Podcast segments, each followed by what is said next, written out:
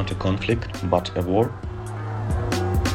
Whatever is happening in Ukraine is influencing every single country. We become refugees not from our will.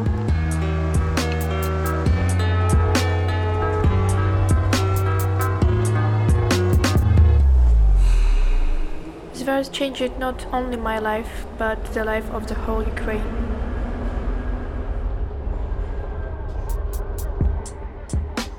This week's episode is a recording of a panel that Here Geneva and Trumanitarian co organized on March 14th. The panel was about Ukraine and the title was Small Fish in a Big Pond.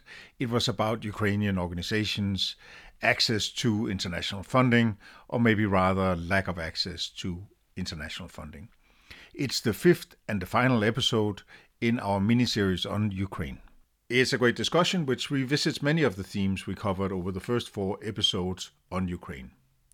Yulia Chykolba is also on this panel and listening into the conversation again brought home the point to me just how lucky I was to find Yulia to co host the Ukraine episodes with me. It really was a pleasure working with her. Val Hambye-Verbrugghen from Here Geneva chairs the panel and she does an excellent job of introducing all the participants and the topic. So all that's left for me to do is to remind you to promote the pod on social media, recommend it to your colleagues and friends, review us wherever you listen, and please enjoy the conversation. Thank you very much for uh, joining today's event. So, um, small fish in a big pond, Ukrainian organizations' lack of access to international humanitarian funding. Uh, my name is Val Hambye-Verbrugghen. I work with Here Geneva, and I will be facilitating slash moderating today. Um, we are. Jo- I'm joined by three panelists who I'm really um, excited to have on board today. So the first person that we uh, that I'm who the first panelist who will be joining us is uh, Yulia Chykolba. So Yulia is the co-host of the Trumanitarian podcast series marking the one-year anniversary of the large-scale invasion of Ukraine. Yulia was born in Dnipro, Ukraine, and first became involved with humanitarian action when Russia invaded Ukraine in 2014, um, and has since then worked with humanitarian mine action in Ukraine, Afghanistan, Syria, and Iraq. Yulia is a Chevening Scholar and, and an alumna of the Department of War Studies from King's College London. The second panelist joining us is Marco Rotelli, who is the former UN Deputy Humanitarian Coordinator for Ukraine, um, although Marco is speaking in his personal capacity at today's event. Um, prior to this role in Ukraine, Marco served as representative for Africa of the global NGO network ICVA and in operations with NGOs and the UN in most of the major humanitarian crises since the early 2000s. and um, the third person that we have joining us is Robert Serry, who is the former first ambassador of the Netherlands to Ukraine and chairman of the foundation OpenDoorUkraine.nl, who are currently actively involved in humanitarian early reconstruction activities in Ukraine. Um, he has past experience in international crisis management and, sorry, is an international crisis management expert who has served in senior positions both with the NATO, with NATO and the UN. Um, so I'm very glad to have all three of you on board. Um, we also have my colleagues Marcia and Frida from here, Geneva, who are uh, joining as backup and who you might see popping in and out. Um, so before anything else, I would like to thank our panelists for making the time to join me today and also to thank all of the participants for attending. Um, I would also like to really thank the Trumanitarian podcast for their support in making this panel happen. Um, this panel is also being recorded and will serve as the uh, fifth and final episode of the Trumanitarian podcast series. So I know that the link to the podcast series has been dropped in the chat if you want to check that out um, after this event has wrapped, but I really recommend listening to it. Um, so as you saw in the concept note, the focus of today's event is really on the interplay between international actors and Ukrainian national and local actors via the lens of humanitarian funding. Um, and then this panel also ties in with Here Geneva's work more generally. Um, so we try to enable dialogue and bring in different perspectives on critical issues as part of the exchange work that we do. And in the case of today's panel, this will feed into our broader research on humanitarian coordination. Um, maybe a bit of housekeeping very briefly. So as I mentioned, this panel is being recorded. Um, and uh, we are going to start with a one hour session slash discussion between panelists, and then we'll move on to a half hour Q&A session where you can ask your questions via the chat. But there will be opportunities for you to address some of the questions that you might have throughout. So please feel free to react via the chat and ask your questions there as they arise, and we will um, incorporate them um, throughout as well. But the brunt of the Q&A session will be at the end of this um, the, the last half hour of, uh, of this event. Um, okay, I think that about covers the um, general admin side of things. So let's jump right into the discussion.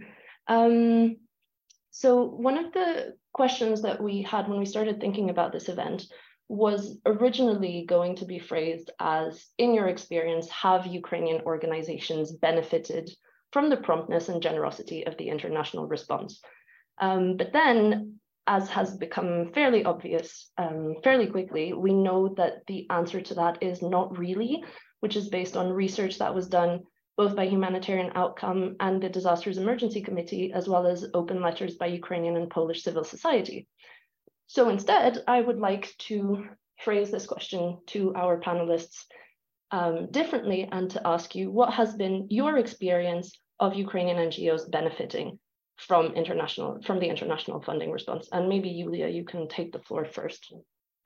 Um, yeah, I can take the floor first, but I would be very uh, careful with um, portraying my experience as experience of the Ukrainian NGO, just just to have this disclaimer in the beginning, uh, because I, I, I don't belong to any of them. Um, However, during the Trumanitarian podcast, we discussed it a lot, and we discussed this issue a lot with uh, several national actors, uh, both small and big. And I would probably start from dissecting this question. Um, what do we mean by international funding here, right? Because uh, there was a tremendous um, outpouring of solidarity and uh, fundraising on a private sector, on a private donation from diaspora from all over the world, but also inside Ukraine. And uh, the crowdfunding platforms and this flexible funding that went straight to local actors, not necessarily even NGOs, was actually very beneficial and was something that um, that was defined the response back in um, end of February, March, when the majority of international organizations and international system was basically paralyzed uh, by the full-scale invasion so this part of funding, and I think uh, all Ukrainians would agree with me, it was immensely beneficial. It was immensely supportive, and uh, it was something that actually saved a tremendous number of lives. Um, when it comes to international funding through traditional channels, right, through the UN, through the donors, um, the situation is not that optimistic.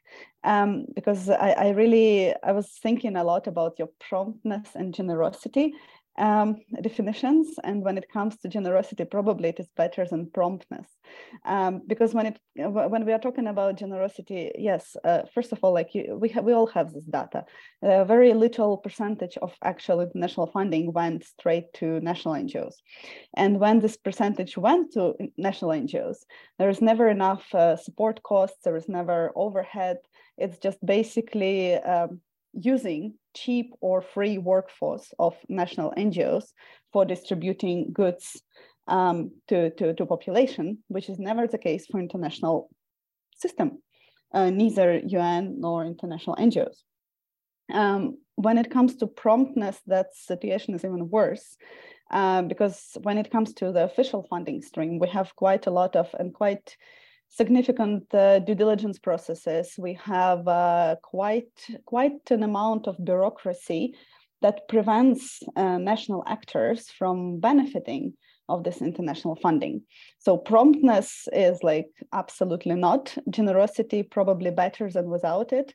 Uh, but uh, I would say that local actors, unfortunately, um, stay underfunded, stay underrepresented, uh, and stay um, sometimes in a parallel with official system and sometimes really prefer not to get involved in it because there is very limited trust in effectiveness and, the, and efficiency of this system. So yeah, that's very short in a nutshell, but uh, I think we'll discuss further. Yeah, thank you very much, Julia, for um, offering your insights on this. Um, I think before asking questions, I'd like us to really go around the table and ask for everyone's experiences. So, uh, Robert, I put the same question to you. What has been your experience in terms of the promptness and generosity? And let's put that in quotes um, yeah, the response. Well, first of all, thank you, uh, Val, Val, and also here, Geneva, for actually inviting me but I do feel myself a bit of an exotic fish in this pond, uh, in the sense that I'm certainly not uh, considering myself a uh, an expert in uh, in uh, in humanitarian assistance. But I can also add I'm learning fast since the war, and uh, since so many activities have started also from my country, from from the Netherlands.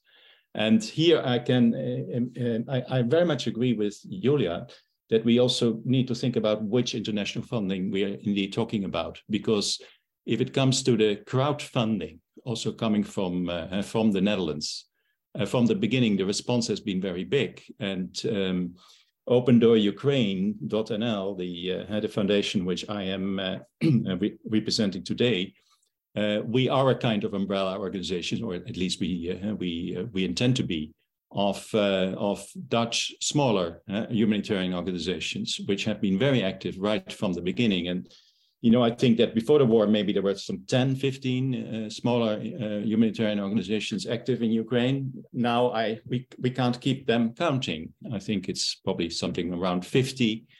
And if you think about uh, uh what they have been able also to collect on their own, because they are not beneficiaries of uh, the 555 big uh, action, for instance, which was started also in the Netherlands, the public action um, then uh, I can say that uh, probably tens of millions, probably 50 or so, uh, have been already channeled uh, through uh, through these very small, sometimes very small crowdfunding activities, and they are very direct. They have their own contacts uh, with with Ukrainians. they are coming sometimes also very close to the to the front line in in providing all kinds of direct humanitarian help. You, here, you, it, it is really the basic uh, humanitarian assistance which uh, which they are providing uh, from from food, blankets, stoves, and so on, and of course also generators since the since the winter. So and and this and and in this we have played our own part also as as Open Door Ukraine, um, but um, since I have been getting more involved in this, uh, also as Open Door Ukraine, we have uh, we have been actually going maybe one step up the ladder because we got involved now also in early recovery, or you can call it early reconstruction activities, which uh, actually started more or less by coincidence uh, after I uh, uh, uh made a visit to, uh, to Irpin. But we are now repairing the roofs of, they are called OSBBs, homeowner associations with having flat buildings with no roofs or sometimes also no top roof because of the war. We're not only doing it for for these kinds of OSBBs, but we're also doing it for schools and other uh, organizations by now. This started with crowdfunding and it became a very, I think, an, an, uh, a successful model because we were able actually to help now already three of such flat buildings in Irpin. And so we tried to get more money. Well, that was also difficult for us. and we are not a Ukrainian organization. But in the meantime, we have been successful. We, uh, we are now uh, about to conclude an agreement with um, Stichting Vluchteling Foundation uh, Refugee in the Netherlands, but also Oxfam. Uh, Oxfam Novib is, is going to help us. But also for us, it's, that is a steep learning curve, actually, in terms of how these organizations operate, um, the due diligence, and, and we are also not a very uh, big organization. All these things are also uh, difficult for us. So I can imagine how difficult it will be for all those Ukrainian organizations, uh, which uh, uh, since the war uh, have been also registering registering themselves as humanitarian organizations in in in Ukraine. So this is really, I think, a problem which we which we are this, discussing today we see our role, and here I will stop uh, as Open Door Ukraine, more as uh, the junior partner uh, of now these bigger um, established uh, uh, uh, international humanitarian organizations like the ones I have mentioned. I say junior, junior partner because I believe we can add something to them. After all, we have networks. Uh, I've been the former Dutch ambassador. I've always been back also to Ukraine. In in Open Door Ukraine, we have uh, both Dutch and and Ukrainians uh, working together. It's very much also a network organization. So we I, I feel that we can add uh, to uh, with our knowledge and experience in Ukraine also to these uh, organizations, which of course are not very familiar with the situation in Ukraine because they didn't used to work there. That's another, uh, I think, issue uh, for for them also. Um, but I know that they are uh, trying to uh, also learn fast and have established uh, uh, also offices now in in in Ukraine. But um, I do agree that there is apparently a problem because if I read in your uh, paper here for this uh, that uh, only one percent, and maybe it's it's not it's more by now, maybe a few percent points of that assistance, the official assistance, more or less, from from from these organizations. Um, comes to um, to to local Ukrainian groups, then something is wrong, clearly. Yeah, so we'll have the opportunity to return to the to the question of the footprint slightly further in the discussion. Maybe just before I, uh, sorry, and thank you, Robert, for your um, no, no. presentation. So before I uh, hand over to Marco, I just want to specify in case our attendants are unfamiliar with the, the 555 that Robert just mentioned. Um, so 555 is a foundation which um, basically had a raised an appeal for Ukraine. So it's similar to the appeal that was raised by Swiss Solidarity in Switzerland, uh, DEC, Disasters Emergency Committee in the UK, and Aktion Deutschland Hilft in Germany, um, who by mid-April had raised 600 million. And this is primarily through um, private donations. So I just wanted to clarify that point before we moved on in case there was any um, lack of, there was a lack of clarity around that.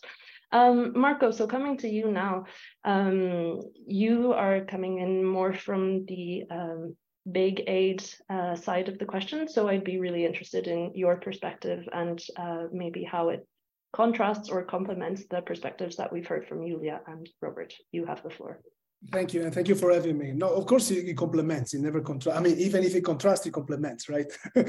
so, uh, as I said, I'm speaking in my personal capacity, which is giving me a little bit of more freedom to be uh, to be as spontaneous as I can, also to pick up from uh, uh, from the other uh, colleagues' uh, uh, interventions and so.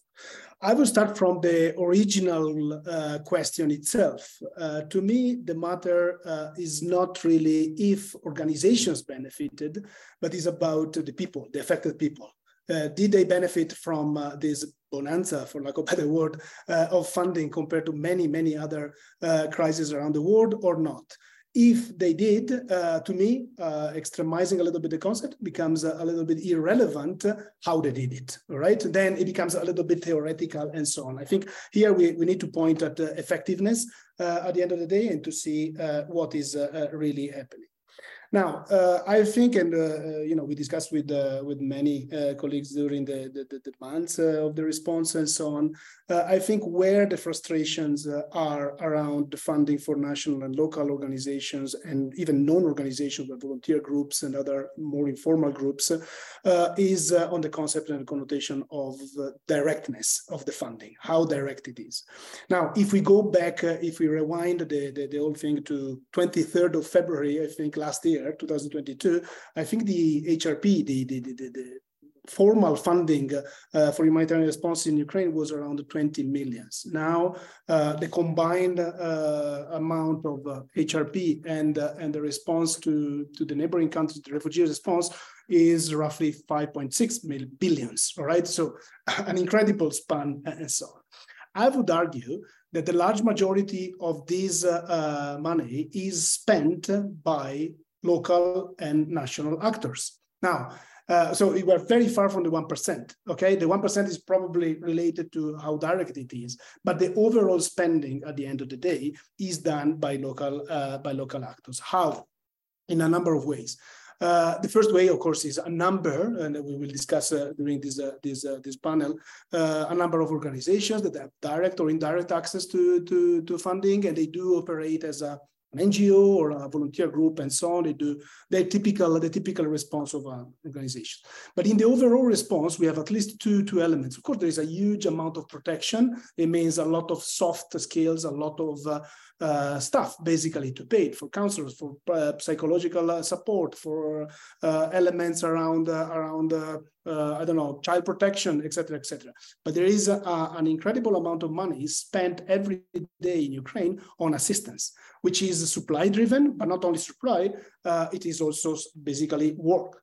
Uh, it can be WFP buying uh, most of the food uh, in Ukraine, as it used to do before the war for the rest of the world, by the way. But uh, uh, you know, a lot of the food is bought by uh, by um, food-related organizations and agencies in Ukraine for Ukrainians, and so there is a, a, a, private sector and workers and salaries that do benefit around millions and millions spent every every day, if not week, uh, with these amounts. But there's also all the elements around. For instance, we have been mentioning uh, roof repairing, house repairing, uh, windows, and so on. Of course, most of the contractors and most of the uh, technicians and workers that do install the repair kits and the windows and so on are Ukrainians and monies are spent there. Now, I don't want to, to, to, to blur uh, or, or to mark the water in, uh, in, in, in, bringing other elements, but at the end of the day, most of the, uh, the funding is indeed spent there. Now, again, the frustration is around uh, who gets the money directly from the source. Then if we go at the, at the real source, so the institutional donors, OECD countries, then of course you have a lot of pass through the UN, particularly through the INGOs, and then through the INGOs to the national NGOs, and the national NGOs are divided or you know uh, represented by a, a plethora uh, of categories. Uh, there are the formal uh, organizations that are pretty big and they, they are equivalent to any international, mid-sized international organization, I would say. There are famous names there. Some are in uh, protection, some are more in, uh, in assistance, but they're doing a, a, a, countrywide work, but there are also uh, smaller organizations down. Probably is the, is the wrong uh, is the wrong allusion. Down is not uh, down or up, you know, but to the side to volunteer groups. Now, the characteristic of some of the groups, and then we'll enter, I'm sure, during the, the discussion around the principles about solidarities versus uh, versus humanitarianism, et cetera, et cetera. But the characteristics of some of these volunteer groups is that they don't want to become an organization. Uh, and this is partially because of the nature of the country we're talking about, very developed with a very sophisticated and uh, developed society where an engineer an architect that is doing uh, currently a volunteer work a very treacherous, dangerous, uh, uh, demanding work. He has been doing, uh, he or she has been doing it for months now, for more than a year, uh, wouldn't do it uh, if the war uh, ends tomorrow, as we all hope, right? They would go, like to go back to their original work and so on. There is no appeal to create an NGO, as in other countries becomes, an appealing uh, business uh, where there is a lot of interest in creating around the organization itself rather than around the output of the organizations toward, again, and trying to, serve, to close the circle toward the affected population. I think I'm, I can stop here and then we'll develop further. So yeah, thank you very much for for this um, kind of presentation of uh, and the, these insights. Um, there are things that are emerging from the conversation that I would like to get back to, particularly in the interest in engaging with the formal international system. But um, I think maybe before we get to that, um, what do you see right now? And going back specifically to the point of direct access, um, what do you see as being enablers or obstacles to this? And I'm thinking particularly, for example, of the rules and bureaucracy that exist at the international level. Um, is this suited to a situation like Ukraine? And I think, Marco, I'm going to ask for your perspective on this first. So so of course there is a there is a I mean the international system, the funding system of the disbursement of the funding is not fit for uh, local uh, actors to get access. I mean, uh, although there are, uh, I would say allegedly uh, or arguably rather, uh, minimal requirements like having $100,000 turnover a year or three years of existence a, as a registered organization and so on. Many organizations or whatever they are do not have this, this privilege, if you want, or this curriculum. Uh, so there is already uh, at the beginning of the conversation already a, a limitation. Uh, this, uh, you know, uh, it's it, it is what what is basically keeping them outside of the mainstream system. If the system was not flexible, basically this organization would only wait for money to trickle down through subcontracts. Okay, which is a sort of uh, a sort of sin in, uh, in, uh, in the current narrative after the grand bargain, subcontracting is bad. And we are all agree. So what the system is trying to do and I talk, uh, uh I talk about system, but and we intend the system as not the UN, not the INGOs or the UN and the INGOs, but the overall system. So it's not only an international, it goes down to where it needs to be. Uh, what the, the, the, the, clear, deliberate attempt that we have been uh, doing in the, in the last months and so on is to, to extend a little bit the, the tools available, including the humanitarian, the, the UHF, the Ukrainian Humanitarian Fund, uh, in uh, envelopes that are as directly uh, accessible to national and local actors as possible. Now, because of the eligibility criteria, most of this funding still passes through some what a lot of people call uh, intermediaries, what I would like to call enablers. In most of the cases, these are either UN agencies or uh, international NGOs or some of the, the biggest, uh, the bigger um, Ukrainian NGOs. The in the in the discussion, what very often is neglected or left apart, purposely or not, I don't know, uh, is uh, the amount of risk and the burden that those organizations tend to take anyway. I mean, when things go south uh, with uh, uh, administration and, uh, and, reporting, it will be Oxfam Novib that will get uh, the hit from the donors, from an, an, audit and so on. So there is some value, I would say, there is some service that organ international organizations are bringing in. And I close just saying, um, let's not throw away the, the experience that some of these organizations do have. Okay, it is extremely important to have a local knowledge of what is happening uh, at the at the sub uh, sub oblast level, at the sub regional level, and so on. But it's also extremely important to have some level of global accountability, knowing what worked in Congo, what worked in Afghanistan, what worked in Syria, in order to see what could work in a, a very complex situation as as Ukraine. Oh. Thank you very much, Marco. Um, Julia, I'd like maybe to ask you um, both what you think of the question itself and possibly if there's anything in what Marco raised that you would like to pick up on. Um, yeah.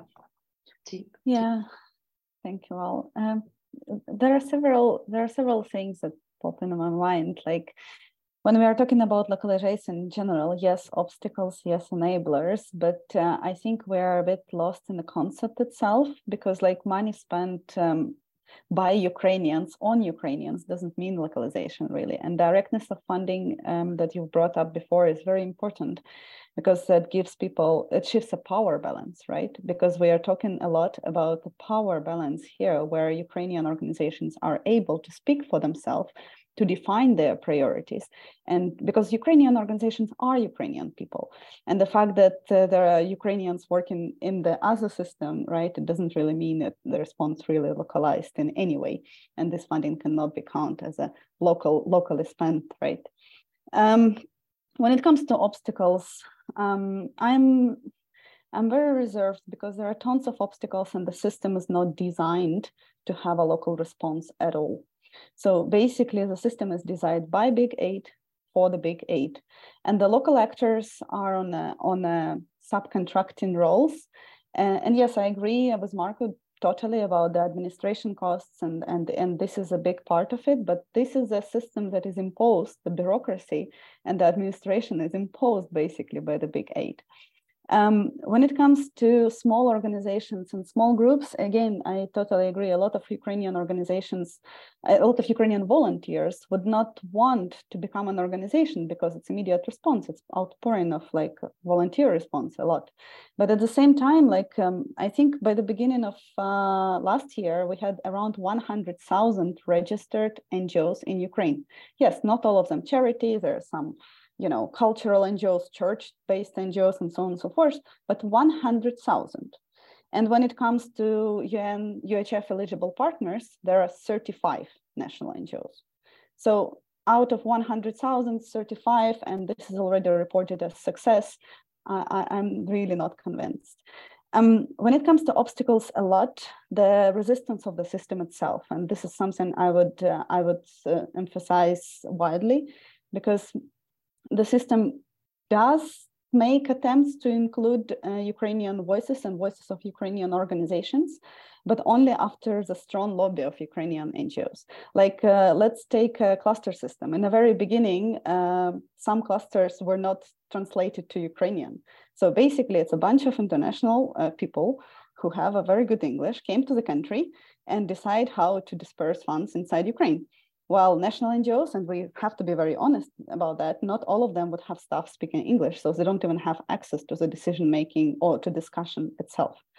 Um, again, uh, there are things of on eligibility when it comes to the experience, when it comes to funding, but uh, again, 100,000 NGOs before the full scale invasion.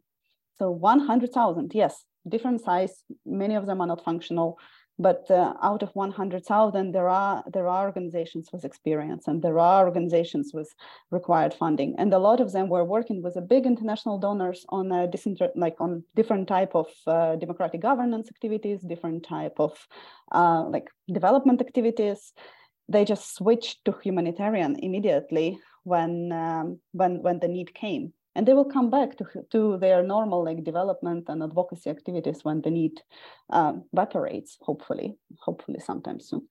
So i'm not sure how enabling it is. And the, the power dynamic is very concerning because when it comes to international ngos for example we all would have um, nice insurance. We all would have a certain conditions. The staff would have an r&r cycle. The staff would have um, different like housing benefits and the salaries would be like uh, you know up to 10 times more than for national ngos at the same time we had um, on a podcast we had the um, ceo of one of the national ngos in ukraine and what she was sharing with us uh, she said that basically when i want to put insurance for my staff who is working out on the front line in uh, in mykolaiv or kherson i'm not allowed to do that because it's not eligible cost. So uh, the power dynamic is, is, is is is the biggest problem here and probably the largest obstacle i would say Thank you very much, Julia, for your perspective on this issue. Um, Robert, I'd like to ask you, because you see Open Door Foundation as being somewhat at the juncture between big aid and small aid, I'm interested to hear um, how you see your role going forward. And then around this question of bureaucracy and access to funding, maybe I don't know if this is something that you can already share at this stage, but do you see yourself as trying to facilitate um, access to direct funding? If so, how? And maybe just um, more insight on yeah where you see yourself and how you plan to move forward um, to try and implement some of the um, you know positive changes that would be required um, for this question. Oh, uh, you're on mute. Yeah, I will uh, certainly try to answer that question also, uh, Val. But um, first of all, the opportunity indeed. I, I, I, so much agree here with Julia. Uh, Ukraine has a vibrant civil society with uh, yeah, apparently uh, uh, almost 100,000 registered organizations. So we do need to enable them. Uh, it's it's it's a very different situation, I think, uh, from many other uh, crisis situations where this is where this is not the case. So I I also feel that the more cash assistance can be given to to such uh, uh, organizations, then you enable the Ukrainians to help themselves, and this is basically also our philosophy behind what uh, what what we are doing. Um, and then uh, I can, and I would like you to give you also one other example. Um, you probably all have heard of Dobrobat, the volunteer organization, uh, which is uh, which is almost represented, I think, in in every uh, oblast, every region in uh, in Ukraine, and they are very much involved in something similar in terms of what we are doing, early recovery, and they are trying to help people with uh, damaged houses to uh, to uh, to help rebuild them, to take the debris away, etc. These activities are mostly funded by U other Ukrainians, not by us. It's uh, and that I find strange. I have been at a conference of, of Dobrobat and I saw only I think uh, the Belgian embassy, uh, USAID, and the Germans were there, all with smaller embassy contributions to uh, to this uh, Herculean work, which which Dobrobat is doing. So here again, I'm pointing to something that, in my view, is wrong. And and Dobrobat has all the problems of uh, of in terms of the obstacles because they they exist only a half year. Uh, so it's very difficult, and I understand also these difficulties of the uh, of the of the major uh, aid organizations to work with with organizations that have so little experience. Now here I come actually then maybe to trying to answer your questions. Maybe uh, your your question directed to me, although I have to admit and also stress myself that we also are a small organization. Uh, but uh, but uh, we are growing now because of of the of the increasing workload which we are taking upon us. But yes, maybe there is a role for intermediaries here. Uh, for uh, for organizations which in, in in my case I like to call myself a Dutch Ukrainian organization with uh, a lot of experience on the Dutch side also in terms of people like myself with a lot of experience in Ukraine. So we bring that network. And uh, for the two organizations which I already mentioned, we are playing a bit that bridging role at the moment, in particular in the field of early reconstruction, the field of helping as, as directly as possible, but always in also in cooperation with the local authorities uh, to uh, to help uh, OSBBS to uh, to help themselves to rebuild those uh, those those those roofs themselves. We are not doing it. We are just providing the bridge funding. And usually the local authorities are providing the materials. Uh, they, of course, have also to restore all the amenities to these, to these buildings. They play a big role as well, whether it's about uh, flat buildings or also schools, uh, which need to, be, uh, to, need to be repaired. And here I believe that there should be much more funding available at this stage than there actually is at this, at this moment because um, Ukraine is not only fighting, but also rebuilding. And the longer the war takes, the more important that second part is, is also becoming. In relatively safe areas like Irpin, I mentioned that, that's where we have begun, but also in Chernigiv, and also even in the liberated areas in the east, uh, we are now also starting to do uh, some projects. Another aspect of this is that it is very important for the morale of Ukrainians, I believe, and their resilience if they are enabled to actually uh, rebuild uh, their their houses, their properties. So, and I don't feel that I know that there are. Um, so I have to be careful here also, but I know that both the UN and the EU they have opened up facilities uh, for also including uh, um, home homeowners associations to for instance, to to to get to get money for buying uh, windows, or there is another problem for this, but there is little coherence in all of that. Uh, after all, you don't need windows if you don't have yet a roof above your head. Uh, so there is there there is I I would plead for more coherence in early reconstruction, and really uh, here we don't have to do it ourselves. Uh, we have to enable the Ukrainians to help themselves. And that means more cash assistance. Thanks very much, Robert. Um, I think this is actually a really good uh, transition because the questions that we've discussed so far have been a lot more retrospective. Um, and now I'd like us to be a little bit more forward looking. But before we do that, Marta, I'd like to check whether there's anything coming in from the chat that uh, should be reacted to. Um,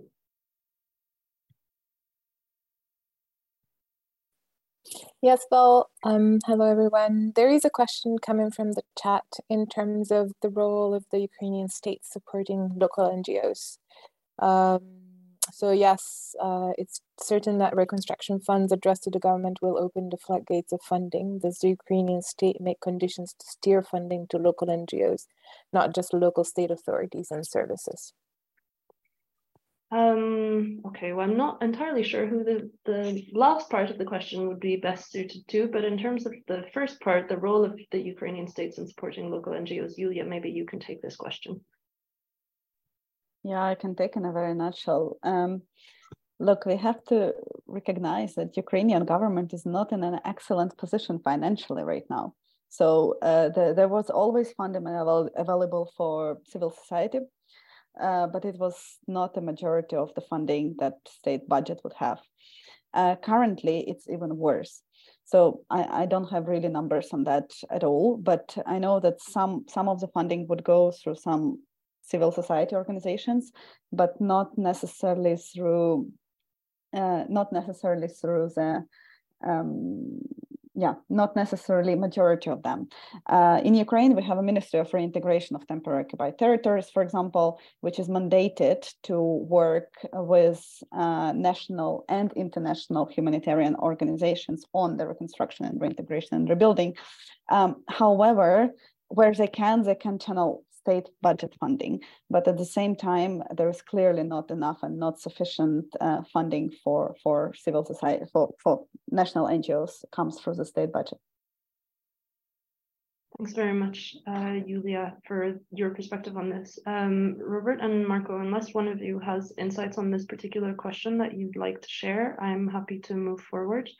Um, so in terms of looking towards the future, um, what do you think we should be aiming for here? Because we've talked about direct access to funding, how it's limited for a number of reasons, how it should be increased, but we're not entirely sure how to um, practically go about that. And so, what do you, yeah, what do you think the aim should be in terms of how the international community articulates itself vis-a-vis the Ukrainian um, NGO and volunteer organizations and all of the other organizations that are available?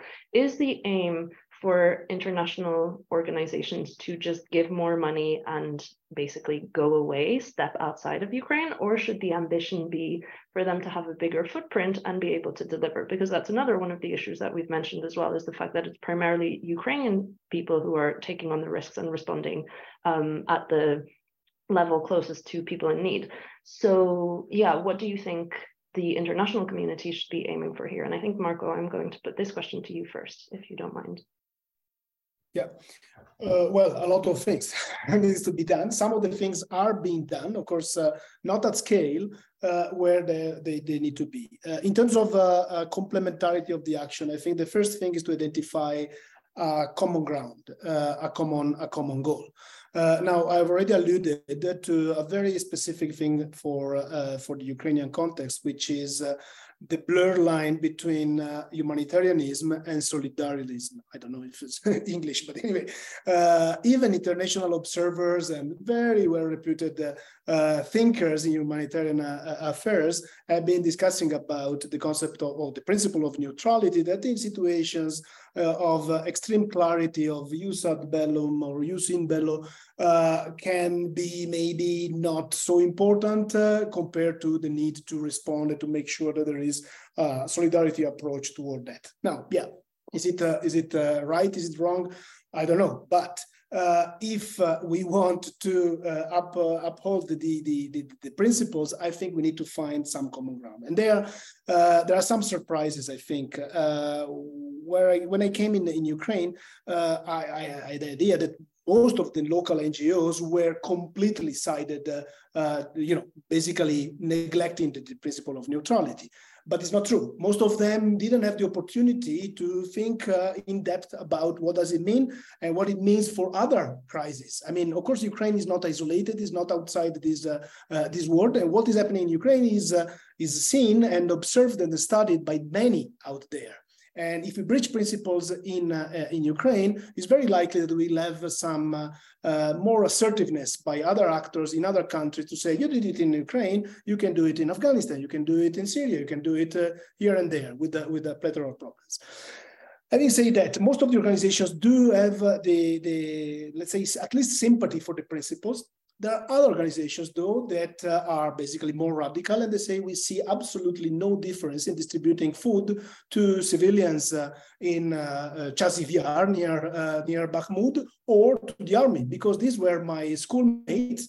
Uh, so they've been helping; they are helping my risking their life to help my country, so it's just right for me uh, to support them. Yes, it may be right, but you can't do it with humanitarian tools. Uh, I don't want to be definitional here, uh, but you know, at the end of the day, is where the perimeter we use as a compass, if you want, in order to make sure we try to maintain a line that is coherent and so on. Now, another element I would say uh, is about, uh, and I think Rob uh, brought it in, uh, is about the relation with local governments or the Oblast uh, military administration, which is already a definitional problem, if you want, in most of the cases. But uh, yeah, Ukraine is not immune in the fact that local actors, the local organizations tend to have either excellent relations with the local governments or horrible relations, depending where they stand into the spectrum of politics, the spectrum of any, uh, you know, uh, any uh, sophisticated, if you want, society and so on. There, I think there is a value also for the United Nations, but also for um, embassies, uh, institutional donors, uh, international organizations in order not to be an intermediary, but to be an element of, uh, you know, uh, with basically with no skin in the game, in the political game, although there is a lot of politics in, in, the in the aid uh, globally and in uh, in Ukraine, but a little bit to be a, a credible broker into the operation when local actors come. And to the point of Julia, of course, there were there are I don't know, hundreds of thousands uh, of organizations. The point is that uh, a lot of them uh, are repurposed organizations. A lot of them were uh, human rights organizations, anti-corruption organizations, whatever uh, kind of organizations. The the the the I mean the, the shift into humanitarian organization doesn't take weeks or uh, months. It takes years. We don't, you know, that is also the problem. Sometimes we need to be at their side, and there is a cost to be at their side, but we need to be at their side in order to make sure that we accompany them.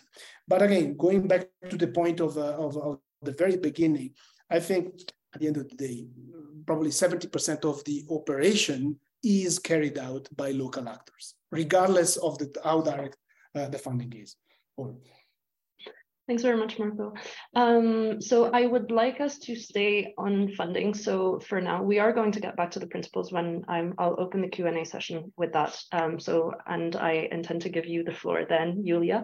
Um, but I would like to ask you, Robert, what you see as being the um, best case scenario going forward in terms of how uh, big aid and small aid interact when it comes to funding. I don't know if you have a perspective on that. Oh, you're on mute again. Sorry. I'm very strict with unmuting myself and I'm not going coming back. Sorry for that. Um, no, well, it's it's of course not an easy question you're you're putting to me, but um, some ways uh, forward have to be found here, and uh, the more that can be done practically, the better. I think in this in this situation, I I would plead for trying to seek coalitions you know, I feel that um, it is important. Um, that's what I have learned in what we are doing. We always would like to go as much as possible to the direct beneficiaries. For instance, the owners of a flat building, uh, uh, who are organized in an uh, in a homeowners association, but they need and we need the local authorities. So we're also working with the local authorities, and if we can find another fund to help us, because all our um, projects are also to, to mitigate the risk limited to a maximum. Uh, we we need to we need to cooperate. We try always to uh, to to to to to uh, to to build these uh, these coalitions, and the more you can actually involve there, uh, the local uh, people, but also the local NGOs, the better. I can give you another example in this respect. That we are, for instance, in uh, Trostianets in the Sumy region, we are working uh, through a local uh, organizations. It's called Dobrata, uh, which is actually very closely related with the local uh, uh, municipality because they are trying to help the municipality with all the needs. And uh, it is so so absolutely clear. It should be so absolutely clear to everybody that that local authorities are overwhelmed by by all kinds of things they they need to do, and so they need to be helped. And I feel that. Um, um, and, and here I see this as a challenge for the established uh, international actors to actually become a bit more inventive uh, in, in terms of how they actually uh, uh go about in Ukraine. Because after all, there is this vibrant uh, civil society. Uh, Ukrainians can do everything in principle themselves. So then you have actually to adapt also your uh, your the way you operate uh, to that to that situation. But last but not least, it has hardly been mentioned so far. There is of course here an elephant in the room, which is corruption. which we all know uh, is, is still a serious problem in, uh, in Ukraine. And this is what I sometimes also hear from uh, international organizations, in particular when you get involved in construction activities. Well, I answer them that if the international world knows that Ukraine is going to be helped with massive reconstruction uh, assistance uh, after this war is over, then better try to localize that also as much as possible it will be uh, it will be uh, it will be much more effective, cheaper, and uh, the, I think the risks of corruptions will then also be mitigated. So I think this is a real challenge for all of us to uh, to think about how this could be best done. And I have a feeling that we're not yet there. Thanks very much, Robert.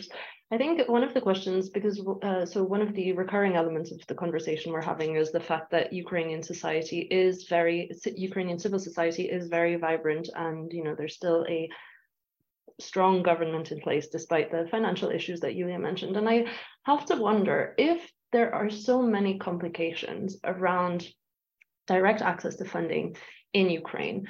Um, what does that mean for other contexts? How I mean, fundamentally, the question boils down to how feasible is the localization agenda? If we can't put it in place in Ukraine, where can we put it in place, if at all? Um, and here, I think, Yulia, I'm going to turn to you because I'm interested in your perspective. Having also worked as an international aid actor abroad, how do you, um, yeah, maybe how do you see a solution there, if if you see one at all? Uh, Look, I think for solution, we should have like a very strong will to do that. And uh, and this is in the first place and prerequisite for all. So far, I don't really see the will, and it's not only Ukraine, and it's not about Ukrainian civil society or Ukrainian organizations, which are it is really strong. Ukraine has a history of you know several revolutions and very strong civil society, which is actually making a strong influence on the on the government politics. Uh, so of course they are very good in, for example, being vocal and fighting for their uh, narrative and interest uh, through this open letter from Ukrainian civil society that you were uh, just dropped on a on a chat, bo- chat box. However, at the same time, to say that Ukraine is the only country in the world who has a strong civil society, I would uh, I, would disagree because that's not the case. And in many countries where many of us would work, you would have a very strong civil society, which still uh, with similar problems in Ukraine, corruption, and so on and so forth. I, I don't want to I don't want to answer like directly about the localization effort how how feasible it is. I think I would frame it it's necessary rather than feasible and it's necessary and the willingness of the international system which is clearly not fit for, for, for purpose of localization um, is is a key to this change, and uh, and I think it's um, it's equally both mental and the formal system, formal structures reform that is constantly ongoing in the UN and the international system. Uh, we constantly live through the reforms of these systems, but uh, it's a lot about the mental change. And uh, I think the question is really much more broader than humanitarian aid here. Are we as society in the world, are we really have a willingness and openness to, you know, um, decolonize our mind and basically think broader and think uh, um, and and make the world kind of much more equal place uh, both in gender dynamics both in it's it's just like i think humanitarian aid is just one of the aspects and it can't this issue cannot be solved by humanitarian aid only yeah Thanks very much, uh, Yulia, for that perspective, and I'm glad that you took the your the answer to the question on a more um, philosophical path because that is where I would like to um, wrap up this first part and ask you all. And this is going to be ambitious because I'd like you to be quite brief in your responses, but the question is very big. Um, where so we've talked a lot about the amount of money that was raised for Ukraine, and I think one of the questions um, related to this is all of these appeals were being made and matched in a very short time frame and then you have other contexts where the appeal was made and the funding did not reach the expected level so i'm thinking of the uh, yemen appeal that was issued last year and that was issued again this year that was you know, not at the level that was expected. So do you think that there is a moral obligation to stop collecting funds once we reach a certain amount? And in an almost, I suppose it's the application of the principle of impartiality, where you have a needs-based approach to fundraising, right? Or to, from the from the international perspective. So I'm curious for your perspectives on this um, as a as a final question for this first part. Um, Marco, I think I'll put this to you first, and then Robert, and then Julia. Yeah, no, I think you're spot on, as, as we say. I mean, it's it, it is about needs. Uh, then we have to define the needs. Uh, I mean, money, uh, money. I mean, the funding and the advocacy around funding should be related to the needs. Now, uh, there are two dimensions there is the dimension of Ukraine itself and the global dimension. For the global dimension, I say there was at some point uh, uh, maybe some discussion saying, uh, shall we reduce the, fund, the funding for for Ukraine to, to raise more money for other crises and so on? The point is we shall raise as many as much money as needed in any in any context. Now, for Ukraine, and probably is, is, is valid for any country, uh, we need to define what uh, money are we looking for. I mean, I'm uh, my my my job was humanitarian period. All right. Of course, there is the simultaneity of early reconstruction, early recovery, reconstruction, development, uh, all the nexus thing, and so on. But you know, the, the focus was there. Um, humanitarian typically uh, raise funds for life-saving activities. Right now, in Ukraine, arguably there is a fine line between uh, some somebody put it in this way between life-saving and life affirmation uh, in Ukraine itself, and all the social protection, all the not not all the cash, but all the cash. For instance, the Ministry of Social Affairs is uh, uh, is uh, is handling for sustaining uh, a, a, large amount of poverty that there is in the country and so on. That is probably borderline with something different from from humanitarian, right? But surprise, surprise, is coming from other funding streams. It's not coming through the HRP right? So we're fine.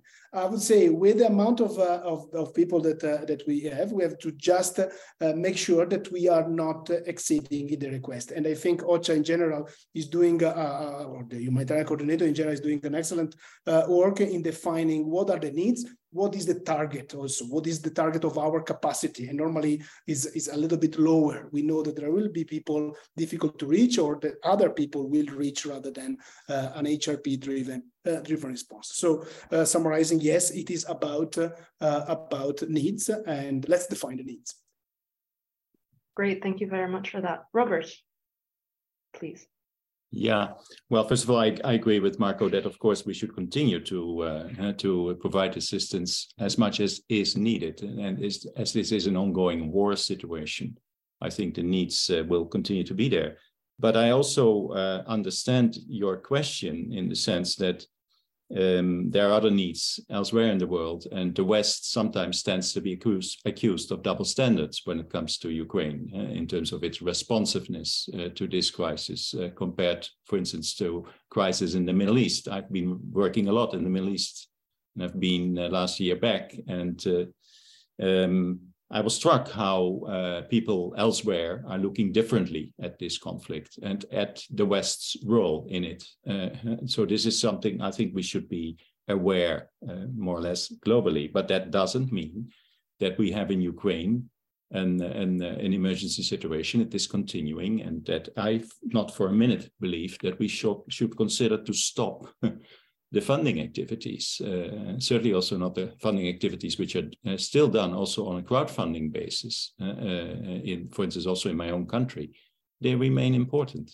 But it, it is also important that uh, as uh, people have been giving already generously in, in, in European countries, that the institutional donors take over and uh, and and make sure that the money, this this big uh, uh amount of money that has been collected, is is dispersed as of course as is dispersed in a way that it indeed gets to the people, meaning local, And this is what the whole discussion was about. And uh, I don't think we have resolved all the issues, but uh, it was a very pertinent issue you have put on the agenda for us.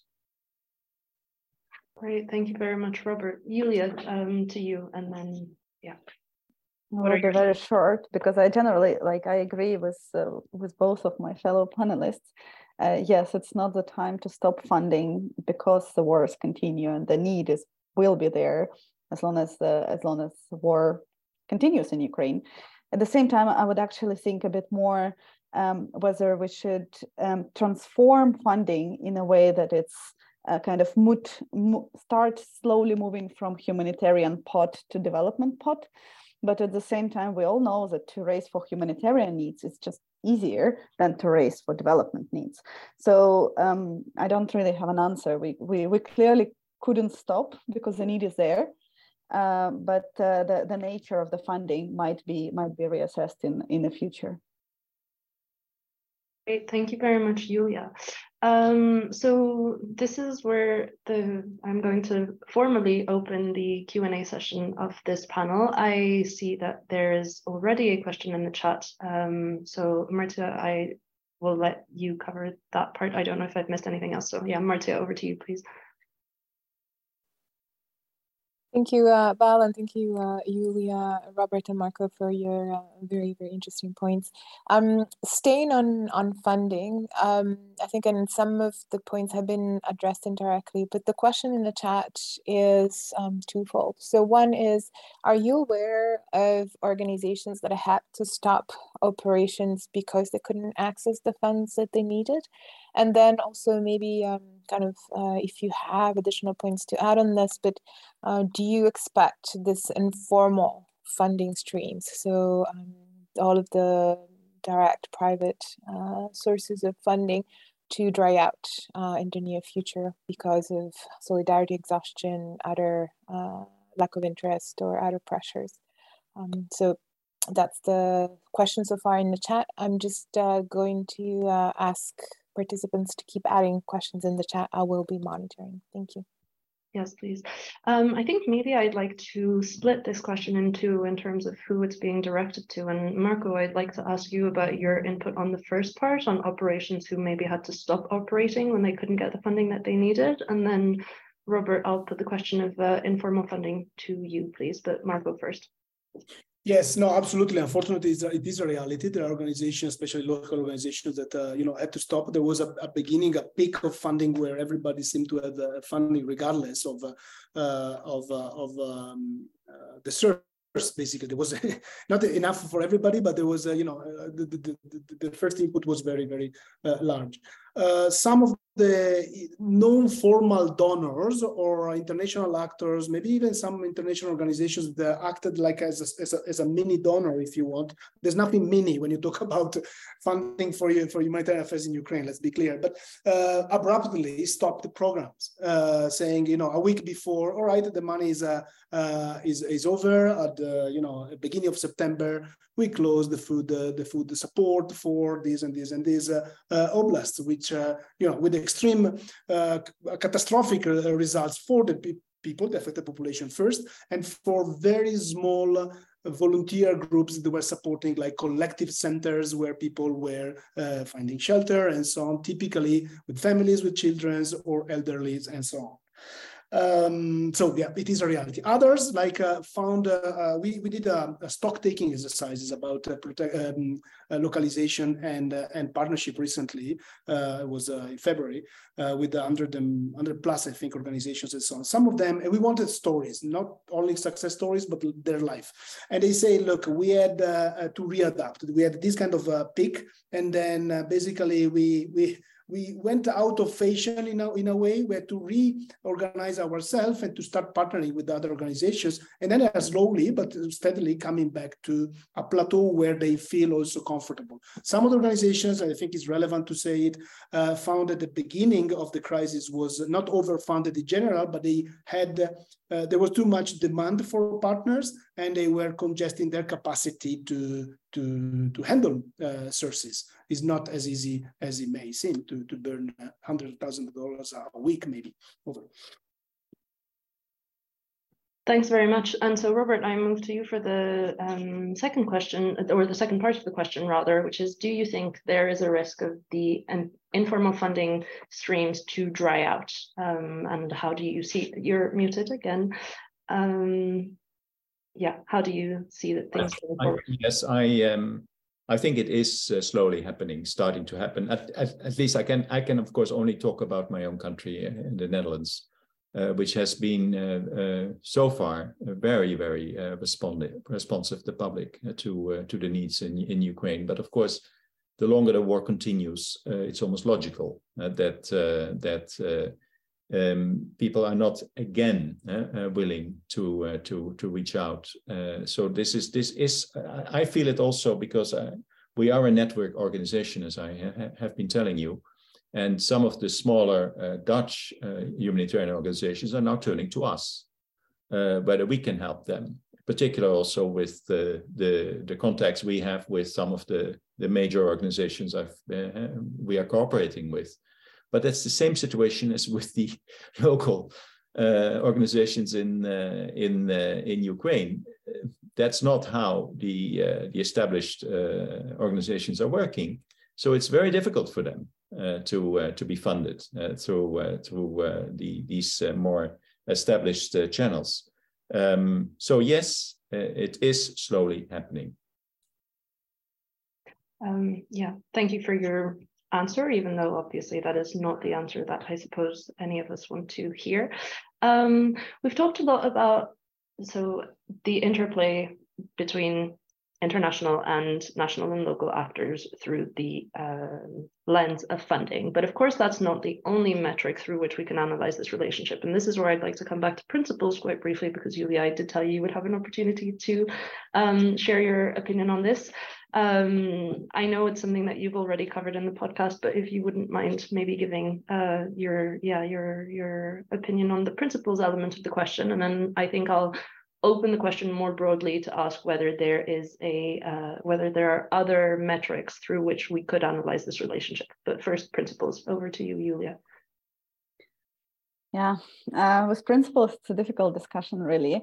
Um, my biggest problem that um, adherence to four principles is uh, the major criterion for uh, access to humanitarian funding, and uh, and and I would not argue that principles are necessary. They are necessary.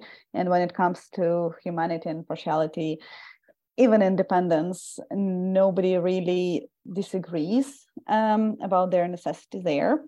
At the same time, when it comes to neutrality, uh, there are a lot of questions. And I totally agree with Marco that majority of the Ukrainian national NGOs uh, would not even want to be neutral uh, in a situation of the very direct violence against them and their families.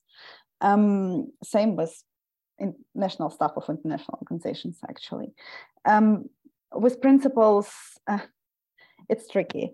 Um, I think there are there are a lot of discussion now happening, uh, talking beyond neutrality and talking about the solidarity and talking about um, other forms that would be our guiding stars in this humanitarian world. And sometimes I would even pose a question uh, neutrality versus effectiveness or versus humanity uh, when it comes to aid uh, in certain contexts, like Ukraine, for example. Uh, so, yeah, uh, it's it, it's very difficult question here uh, when it comes to neutrality. But at the same time, yes, there is a place for neutrality, and there are organizations with a very particular mandate uh, who require neutrality as a, as a cornerstone of their response, like we have ICRC, for example. But at the same time, uh, whether this size, whether the size of uh, the size or the, the model, the modus operandi of uh, humanitarian principle fits, fits all humanitarian response, I, I'm not convinced. So there are activities where neutrality facilitate access, and there are activities where neutrality doesn't facilitate access, and the only thing that they does is actually alienate um, aid from the population that it's aimed for. Thank you very much, Julia. Um, yeah, I kind of would like to put this question to uh, both Marco and Robert in terms of are there any other metrics through which we should be analyzing this relationship? And if so, yeah, beyond the kind of principles question and the question of funding. And I suppose this kind of ties in with the question that's currently in the chat, which is to what extent can this panel discussion influence a shift in terms of how humanitarian aid is administered? And I think that this, yeah, I suppose we need a big picture approach to um, ensure this. And so, do we have all of our bases covered by talking about funding and principles, or are we missing anything? Uh, Robert, maybe you'd like to take this one first. Can I first uh, still wait? No, you've just muted yourself. So ah, that button. Uh, I'm not going to touch it anymore. You you mute or unmute me, please. um, no, may I first shortly react to this whole discussion about neutrality because it puzzles me a bit. Um, how can Ukrainians be neutral when they when they are attacked in the way they are? Of course, uh, I understand neutrality when it comes to the role of the ICRC, uh, which would other have otherwise not have access. But to what extent neutrality should play such a big role in what we are doing uh, in helping Ukrainian people to uh, to survive, I simply don't understand. It's just a just a remark I I wanted to make. Um, when it comes to your more overall uh, question, um, I have little to add. What I uh, I think I have already been uh, been been saying to you. I I don't think that this uh, this I I, I tremendously enjoy as a non-expert to uh, to be part of this uh, discussion. Um, and I feel that more of these discussions uh, will be needed uh, to uh, to make a difference. This this panel will not uh, make a difference. straight answer to your to a question which, which was apparently put to to us, but I feel that the issue is clear. There is an issue. so yes, the, then we need more. We need more more attention to it and also higher level. Thank you very much. I, yeah, Marco, you're up to you. Yeah, no, two, two, three things on neutrality. Uh, you know, at the end of the day, we still try to go where is needed and where it is accessible. Now, there are a lot of areas that are not accessible, and I agree with Julia. Uh, you know, principles are not, uh, they are a condition sine qua non uh, do business in humanitarian affairs, but they are not a guarantee of, uh, of access. And, you know, despite all humanitarian notification system requests and, uh, you know, uh, asking the other side access to, to, to a number of areas in the, in the contact line or beyond the contact and so this is not happening or is not happening on the, on the, on the scale that we want. So there is a problem. But um, yeah, putting ourselves in the in the in the shoes of, of a Ukrainian, of course, neutrality is like uh, is, is something even to fight against uh, rather than even tolerate and so on. But the the, the the the question is in the context itself. At the end of the day, if you keep uh, your uh, uh, let's say position for for yourself, which is obvious, at the end of the day, it's not that easy to breach the neutrality because uh, you know you won't have access anyway to a number of, of, of people, uh, and uh, you know the risk is really in some of the very the area very close the belt on the contact line where there is and is becoming a, an issue obviously for whoever goes there frequently as we uh, we used to do to to, to do. Uh, the society is uh, is fragmented there. You know, there is a there is a there is an, an uh, you know, it's not holding as it was holding some months ago, and there's a lot of accusation between between locals about who did uh, tolerate the presence of the, the Russian forces, who did not, who collaborated, who not, who is staying for waiting for something, and who is not, and so on. There, luckily, is a limited amount of what can go wrong in terms of principles. Uh, because we're talking about, uh, let's take Bakhmut. I think, uh, if I'm not wrong, a city of 50,000 people is now down to 2,000 people, right? So the uh, the damage to principles that you can do is really a fraction of what the needs in Ukraine are. We're talking about 17, 18 million people, and in the belt, uh, because of the circumstances, there is a very limited amount amount of people, which require all our effort that is going on every day in order to make sure that there are the basic essential for life sustaining uh, there and life saving. But uh, yeah, the, the, the, we are talking about a fraction of the is a is a probably not a, a, nice way to put it, but of the target, the humanitarian target in terms of people uh, we want to reach. And thanks to Lars for raising the point on, uh, on trust uh, I would have raised it. It is exactly about trust in the partnership. Uh, so I'm, I'm less interested in the in the connotation definition about uh, about localization in the way we uh, sometimes we put it in the in this in this panel, the Grand Bargain and so on, and the uh, and the World Humanitarian Summit and all these things and so on. I'm rather, as you as I started, uh, focusing on effectiveness and accountability of of the response. And this will come, and you also uh, responding to your answer to your question on, on the perspective on the future will come with trust in the partnership. And again, in our stock taking size, uh, partnership, I mean, trust is slowly uh, increasing. We didn't know each other not in this uh, in this uh, size at this scale of the response. We knew each other at 20 million uh, at 20 million HRP. Uh, I mean, a small response for people that were very expert in the response there. They were very like regional and knowing what was going. Now the situation is completely different. The whole uh, circus of humanitarian response is there, and it takes time to create this trust. It's, a, it's an avalanche. It's, a, it's really a wave that comes into a, a society, no matter how, how uh, vibrant it is, to accept and so on. Luckily for, for internationals, uh, Ukrainians are very tolerating very, let's say, accommodating of uh, uh, and very patient, also some mistakes and so on. And I think it's just coming, this is coming. I don't want to be over uh, over positive, of course, but or, or, or uh, optimistic, but it's coming uh, along nicely. I think in the future we will have more positive elements than than negative. Great, thank you very much, Marco. Um, so there is another question in the chat um, to you, Marco, specifically, based on your experience of funding quality and coverage in different settings. Can you elaborate? But I would like more details on what the question actually is. If the person who asked the question could please um, complete that further. And in the meantime, I'd actually like to put the question of how do we scale trust building to Julia, please. Mean, I think I, I, I, I would agree with Mark uh, to some extent. We are slowly moving in the right direction, uh, but at the same time, definitely not as fast enough and not as uh, effective enough.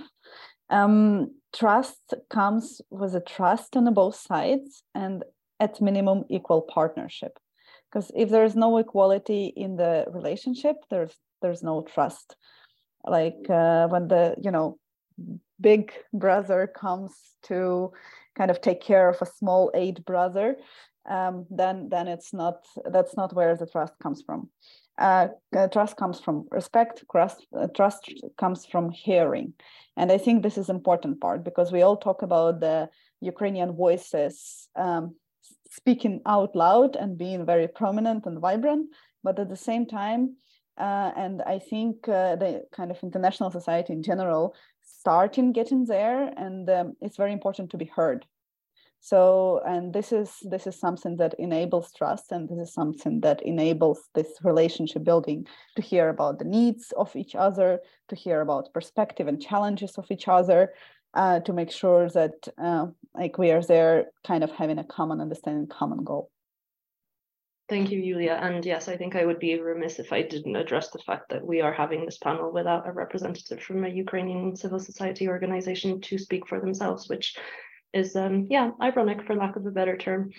Um, so Marco, the question in terms of funding is, can you elaborate on the funding situation between Ukraine and other countries? Is that something that you can offer any insight on? Um, and just to yeah, work, sorry, think, uh... just before you go ahead, um, please, if there are any further questions, you should put them in the chat now because I think we are reaching um, the time to wrap up slowly. There's still time, but just, yeah. Marco, please. Yeah, no, I think the sheer dimension, uh, the magnitude of the of the the response and the funding allows for some uh, quality of the funding, some uh, uh, I wouldn't call it flexibility, but some room for maneuver and so on. I, I brought the example of the UHF. I think it was a, a first globally to, to, to, you know to allocate some envelopes directly for uh, uh, for national NGOs. Then we we saw how what what direct means, which is indirect, but not too indirect and so on.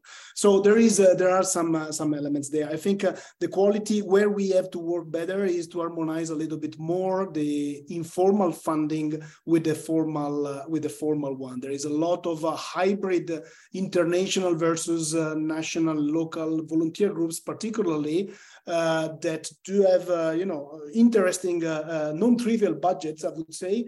Uh, and for us, it's difficult to, to, to, to, map it, to know what it is about, to know what are the over, uh, overarching uh, goals that they have and so on. Now, for donors, the quality there comes, I think, in probably trying to walk the talk. You, I think you, well, you said about, if not in Ukraine, where? And I agree. I mean, donors still have a very uh, very um, clear narrative around localization, absolutely absolute support and uh, advocacy and support to, to, to localization. But then if you look at the, you know, how they erogate funds, how they, uh, you know, these budget funds is exactly what I was describing. There is almost always an intermediary or an enabler and so on. So they need to try uh, to see if something else, I mean, if it's not coming from institutional donors, certainly it's not coming from recipients of the institutional donors, the UN or the INGOs. You know, we're already a step uh, too far from where uh, the magic can happen, right? They need to try to do, to, uh, and I found them a little bit, not in the defensive, very personally as persons, very adamant to try, but then they say, look, I'm not uh, you know, the person that can change the policy from Washington, from London, just to mention two, from Brussels, to mention three, just to not make names, but to give you some hints uh, and so on. So I think there is where we uh, we can work. Great, thank you very much for that response. And I think we have a question which I think brings the the panel quite nicely to a close. Um, so I'll read it out loud and then I think if any of you want to react, I'm going to, yeah, just raise your hand. I'm not going to allocate this one. And the question is as follows. Why should the issue of a more equal partnership be reduced to the metric of effectiveness? That is the justification of the INGO and it has a perfect track record of maintaining power. Why should local and national NGOs have to show effectiveness in their house? Isn't this primarily a question of ethics? So I don't know if anybody feels particularly strongly about responding to this question. I see Julia. Yes, Julia, please. I have a very short answer, like it shouldn't. like I, I totally agree with the concept and it shouldn't. Okay, well, if anybody else wants to take the floor on this question. No, I can. I guess I'm perfectly fine with ethics, but I'm more interested in uh, in uh, what happens to the affected population. So my my what keeps me awake at night is to make sure that people do have uh, do have the right assistance and protection, uh, and I'm less inclined to take uh, you know other philosophical elements into the equation. They will help us to move the policy forward. So it's absolutely necessary to have the conversation. But when it comes to the ground operation, I think we need to. Uh, we're, we're talking about effectiveness and not efficiency, by the way. So uh, it's also you know what is really happening and not not you know how, what is what is cheaper, what is let's say more more respectful also of the of the taxpayers' money and so on. So these all things come together. At the end of the what matters, I think, and it's difficult to argue against, I, I hope, uh, is are we, we collectively and complementarily serving the needs of the people, period. I mean, of course, it's not a period. I mean, it's open to to, to, to, debate and so on, but it's what I think is, uh, is important to, to highlight. Over. Thanks, Marco. Robert, would you like to react to anything that's been said in relation to this question? And unmute yourself first. I thought you would do that. Uh, no, well, you know, um, I, I, certainly also on on the question of ethics and and that question that was raised, I feel sympathy uh, for the question and the way it was was put. But I'm uh, I have been always been a more practically oriented man, and uh, so I'm looking for for solutions. And I was noticing, by the way, another question which we got in the chat uh, which was addressed for all of us, all of us, which was actually asking us uh, whether we should, uh, if I recall it well, whether whether the government, uh, uh, which is now administering this fund, the the UHF as this called, whether we can rely on the government that it actually trickles down to the to the NGOs or stays with maybe more with local governments. And I found that actually a quite good question um, because we all know that that is very often the problem also with NGOs. NGOs uh, are uh, sometimes not very friendly uh, uh on friendly terms with uh, with with local authorities uh, or with the government itself. So I found that an, an, an interesting question also to uh, a little bit reflect on. Brings me again to the need for maybe an, another structure where the the, uh, the established uh, international aid organizations providing a fund, a fund for uh, for for local uh, for local uh, uh, organizations and and and a mechanism and it needs to be monitored. Uh, but something like that, which would open up more of that money uh, straight away to to to civil society and to the active and the many active um, humanitarian organizations in, uh, in in Ukraine. And I also agree with I think what was said by uh, by some, one of us already that um, as the war goes on, uh, we should not only concentrate on the pure humanitarian activities, but also on the next stage, which is early recovery, early reconstruction. And I've already been telling you that that's where specifically we have become active. Great, thank you very much, Robert. I think the need for more creativity within the humanitarian sector, while somewhat a platitude, is uh, is a good place to um, to conclude this. Um, I'm also quite mindful of time, so unfortunately, I think now is the uh, time to wrap up. I would like to thank um, all three of you, so Julia, Marco, and Robert. Thank you so much for taking the time to um, sit down with me this evening and to share your perspective on all of these questions. Um, I would like to thank uh, Trumanitarian again for uh, co-producing this panel and for their support in setting it up. Um, if you're interested in further engaging with Here Geneva, uh, we are going to be dropping our contact information in the uh, chat box. And I also really um, encourage you to check out the uh, Trumanitarian podcast series on Ukraine as well. Although for those of you who have attended tonight, don't listen to episode five because it'll be very redundant for you. Um, but definitely check out the first um, four. And yeah, thank you to all of the um, participants for taking the time to join me, uh, to join us this evening. And I believe that with that, we can bring this panel to a close. Sorry, no, and thank you to Marcia and Frida for tech support. Um, but yeah, thank you to all of you for, uh, for attending. It's uh, really appreciated and the freedom to be. For people to choose their path in life and dream. Souls of men beyond what you see. Stages are different for each who will lead. Cycles of outsiders that get fat checks fly in fly out of places with slums and jets. Ask better questions pick apart educate. And no one is safe we're here to build and debate. We are we are searching for more. Open up your mind beyond rich or poor. For the truth You've been warned. Humanitarian.